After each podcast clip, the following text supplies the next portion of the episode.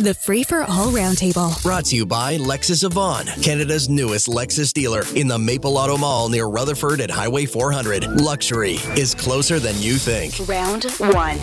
On round one, Jerry Agar is here from the Jerry Agar Show, 9 to noon on News Talk 1010. Deb Hutton, former advisor to two Ontario premiers, now in private practice. Scott Reid, CTV political commentator, advisor to Prime Minister Paul Martin. Good morning, everybody. Let's actually start with Doug Ford, an impassioned plea yesterday. Uh, he's not the first to speak out about this. I was mentioning that it was part of John Tory's year end interview when he was still mayor of Toronto. But here's Doug Ford saying he wants the feds to tighten bail conditions. The federal government has continued to resist common sense changes to keep people safe. You have the whole country screaming, we need to make changes, and they're dilly dallying along. Like there's no urgency.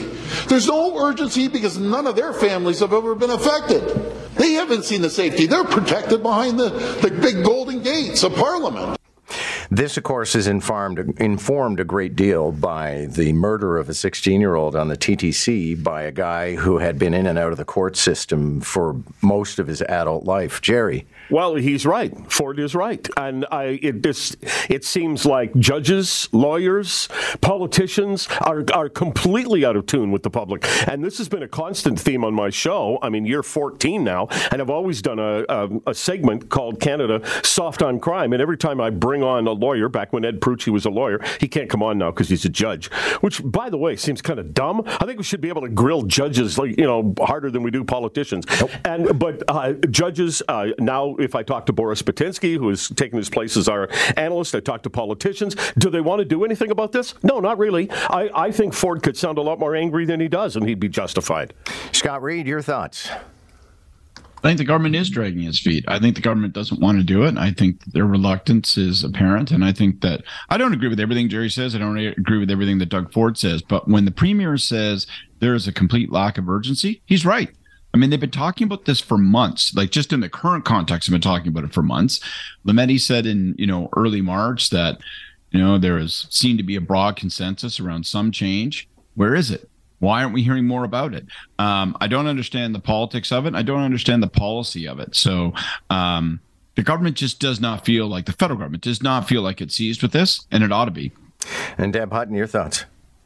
Well, I was hoping Scott could explain it because I truly am like the premier. I do not understand why the federal government does not want to change this. You have every premier in this country, uh, with the exception of coming uh, cap in hand asking for money. They never agree on anything. And they're saying you need reverse onus when it comes to being out on bail. You need to prove that you aren't going to be a problem if we let you out while you're awaiting trial. It absolutely makes no sense to me. I, I, I truly, I've been around politics for, I, I dare say, three decades.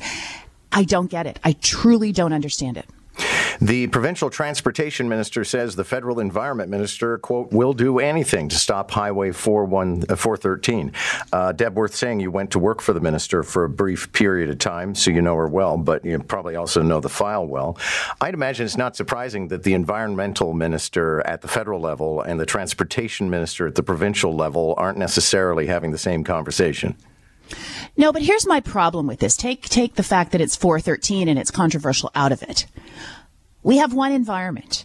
Either the federal government is responsible or the provincial government is responsible.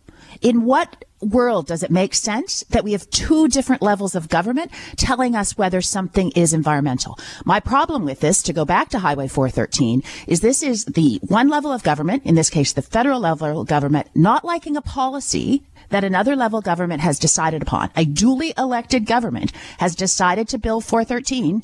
They even fought an election partly on it and won. And the other government doesn't like it, so they're saying, what do I have in my toolkit to stop this policy? And that's wrong. Okay, well, Scott Reid, if something is a threat to the environment, then it's kind of the minister's job to blow the whistle, isn't it? Yeah, I, I, mean, and there are distinctions in level of jurisdiction and there uh, between the federal and provincial level. So it's not an insurmountable challenge. It isn't like they're tripping over one another. That's not my objection. I, I think what's really interesting here, you heard Doug Ford talk about Minister Guilbeault last week. You've heard uh, the minister talk this week. The, the provincial government has clearly decided that it's going to put this guy in the crosshairs. Why? And I'll, I'll tell you why. It's because he puts himself there. Guilbeault is doctrinaire Guilbeault is difficult to deal with. He's prickly, he's uncompromising, and he has a superior tone. And I think it's exactly the wrong posture on such a sensitive file. And it's not just about 413. You can have a debate about that. I've been on every side of that issue at, at, one time or another. But on a broad suite of issues, when we're going through, you know, climate change and all the policies and all the controversies and all the political challenge that that involves, a guy like Guilbeault in a in a in a ministry and as a department that's as sensitive and as uh, fundamental as as this one is, uh, you're asking for trouble. The fact that he's being put up on a wanted poster tells you that something's gone wrong, and I would make an adjustment if I were the Liberals federally. Don't disagree with uh, Scott, except Scott was being polite when he called Guilbeault. Uh, what did you use the term doctrinaire? He's a nutball environmentalist activist, and nobody should be a minister when that is where they come from. All right. Uh, let me stick with you for a moment, Jerry, because I think you've handled this topic on your show. But uh, we're learning more about the story of a Toronto police senior officer who was busted after a drunk driving accident. And I think the uh, biggest surprise here is apparently they have a licensed uh, lounge where you can drink at police headquarters. Who knew uh, that you know they had a cocktail lounge? Yeah, it's the senior officers' lounge. Mark Mendelson, our uh, former cop, who's our crime analyst, was on with me yesterday talking about this, and he said, you know, most of the cops don't go there there, and it's not always sort of open for service. They do events and things in there.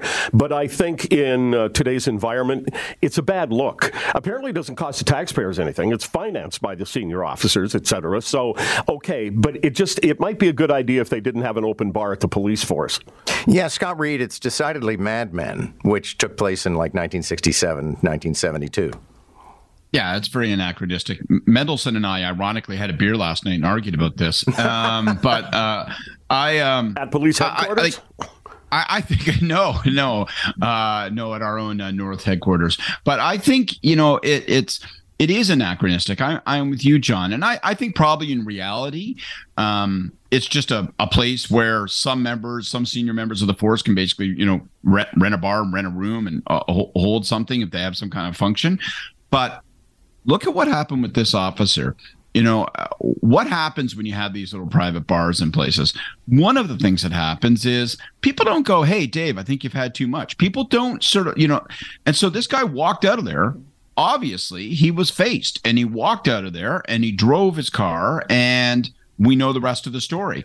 So, like, I'm sorry, but I don't think those that are in the position of enforcing the law ought to be sitting around accepting the notion that uh, they can contribute to its breach. So I just, I, this thing's got to be shut down, if for no other reason optics, but I think it's more than optics.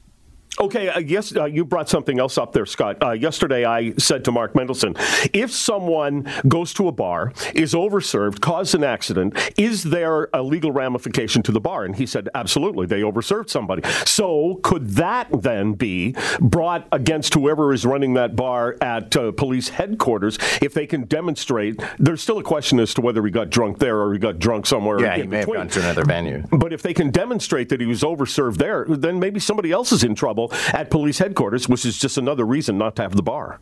All right. I doubt if it's prosecutable, but uh, that's exactly what I'm getting at, which is like private bar. Like it's like have a drink at the Masonic Law after the Masonic Lodge, and it's like nobody says, "Hey, you know what." Hal has had too much. That's what happened here, or potentially what happened here. Yeah, well, it's part of a pattern I've talked about in the past, which is people tend not to enforce the rules against people they feel they have an awful lot in common with. So here you are, a police officer whose normal job is to bust somebody for drinking too much and getting behind the wheel of a car. But if it's another cop, it's sort of like, yeah, okay, well, he's a friend and he knows where he's going. It's all going to work out. Uh, let's go t- from the sublime to the ridiculous, or the drunk to the ridiculous. A woman charged after allegedly sticking her head out of a sunroof while driving along on a 400 series highway. Um, Deb Hutton, your thoughts? Well, so she's been charged with the only thing they could charge her with, which yeah. I think was a seatbelt. And, you know, that's great. But surely she should have been able to be charged by something else. I mean, that's just dumb. Um, but can I go back? Because I didn't get to chat about sure. the police officer. Um, the issue for me isn't so much the bar. It's 2023. Shut it down. All the things Jerry and Scott said agree. My bigger issue is the leniency when it comes to a police officer within their job. He's been demoted for 12 months. This is a guy who's a superintendent. He is head of the service's disciplinary tribunal, for God's sake, and he's getting a slap on the wrist. That to me is what we should be angry about, not the fact that there's a bar. Uh, again, shut it down. Agree with the guys. But my God, why are we not tougher on cops?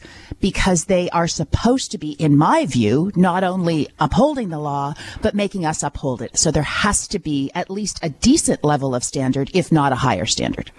Now, back to the woman sticking her head out of the sunroof. Uh, Jerry, I don't know if you ever watched Six Feet Under. No. But Six Feet Under is about a funeral home, and every single episode begins with somebody dying. And Of one course. of the, one of the most famous episodes was a woman celebrating her divorce in a limousine and sticking her head and torso up out of the limousine and being taken out by an overhead traffic light, which is somewhat improbable. Yes. But- they're not that low. No, exactly. But still. All right. Well, I looked at this and I thought I didn't know it was illegal to stick your head out the sunroof. I mean, it's the sort of thing you could see uh, a lot of people wanting to do, and and maybe actually there isn't anything illegal about sticking your head out of the window. So what they did is instead of getting um, you know Capone on the crime, they got him on the tax evasion. It's like, well, well, we have to charge her with something, do we? Yeah. Ah, wasn't wearing her seatbelt. Okay, we got her. There we go. All right. Well, that's a nice way to pivot to Donald Trump and uh, Scott Reid. You may be the only one who gets to weigh in on this, but I know how you how much you love the Trumpster.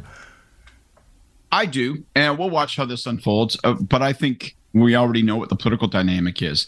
Ironically, these charges are going to be used by him to present himself as a victim. It's happening already. It's going to very much advantage him in the race to become the Republican nominee. We see that already in polls, astonishingly. And it's going to really limit his ability to win votes beyond the Republican base. And I like, I, think it's, I think it's going to be a fascinating, although shameful incident. And Deb Hutton, you've had to slice and dice the electorate from time to time to figure out who's going to vote how. I look at this and I think, that, yeah, Donald Trump has a solid core of about 30 to 35 percent of people who would vote for him for any on any day. But you got to get the other group of reasonable people who are sick of the circus.